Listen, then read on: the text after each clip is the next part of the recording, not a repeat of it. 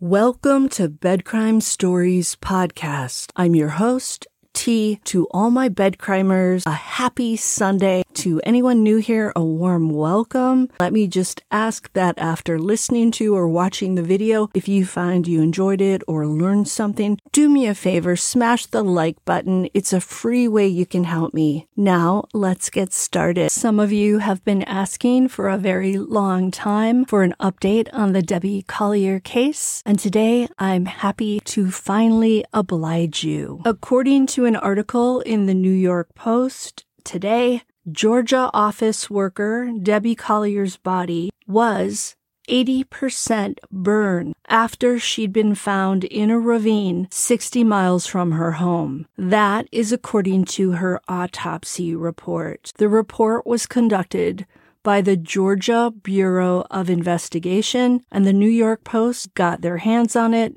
through a public records request.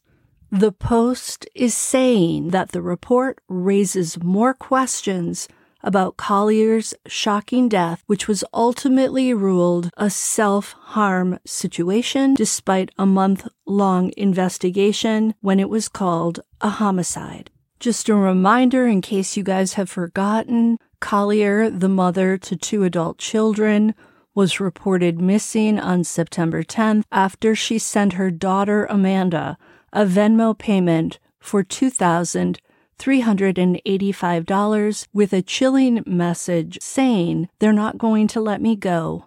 Love you. Her body was found in a ravine the next day in a wooded area of Habersham County, more than an hour north of her Athens, Georgia home. Officials quickly opened an investigation that bore no results for months before they made that ruling, calling it an unaliving in November. In the beginning, the police said that Collier had some charring just to her stomach area, but the autopsy reveals her burns were far more extensive, describing second and third degree burns involving 80% of the total body area. The report said, and I quote, Collier died from inhalation of superheated gases, thermal injuries, and a hydrocodone intoxication. End quote. The article in the Post says that Collier often took the painkiller hydrocodone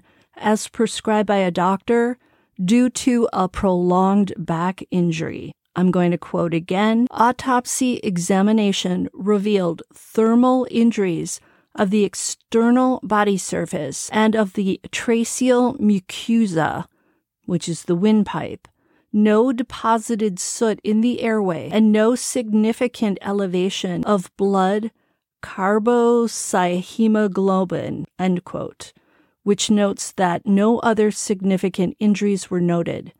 These findings may be due to a sudden, intense flash fire as well as the outdoor environment of the fire. Officials noted that a melted gas can was found near the burn site, perhaps the source of the flash fire, but they did not explain the other circumstances. And as we all remember oh so well, those circumstances included Collier being naked when discovered, at least partially naked, and being slightly downhill from the fire, gripping the base of a small tree with her right hand. Medical examiners, according to the Post, said that Collier's face was discovered with third degree burns, finding charred portions of her scalp and charred leathery skin throughout her body. The autopsy report also doesn't explain how the death was ruled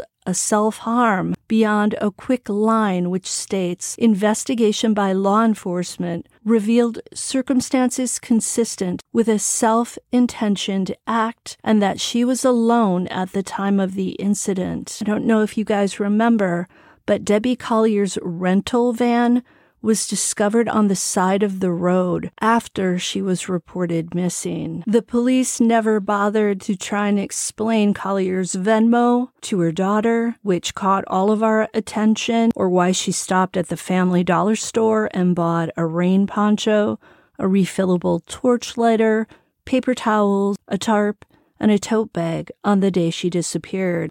And let's not forget the neighbor who told the New York Post in September that she heard a commotion coming from the Collier's home the night before Debbie vanished, and that the family frequently engaged in screaming and fighting. Her daughter, Amanda, had only returned to town recently with her boyfriend, amateur MMA fighter Andrew Geigerich, a few days before her death. Geigerich told the Post in September that he and his girlfriend were being treated like suspects in the case, but the couple was ultimately cleared of any involvement by the police, as was her husband Steve, who was captured on video at the time of her disappearance working parking cars at a University of Georgia Bulldogs game.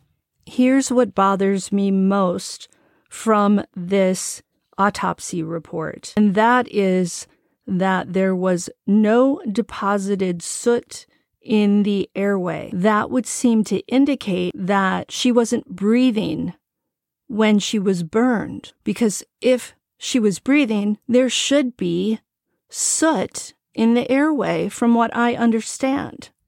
I'm not a coroner, but I believe this is what the conversations were back when people were talking about this. So I'll be interested to see if any coroners pick up this story and attempt to explain these strange findings from the autopsy report. Is it possible somebody else gave her the hydrocodone to drug her and knock her out, and then they lit the fire?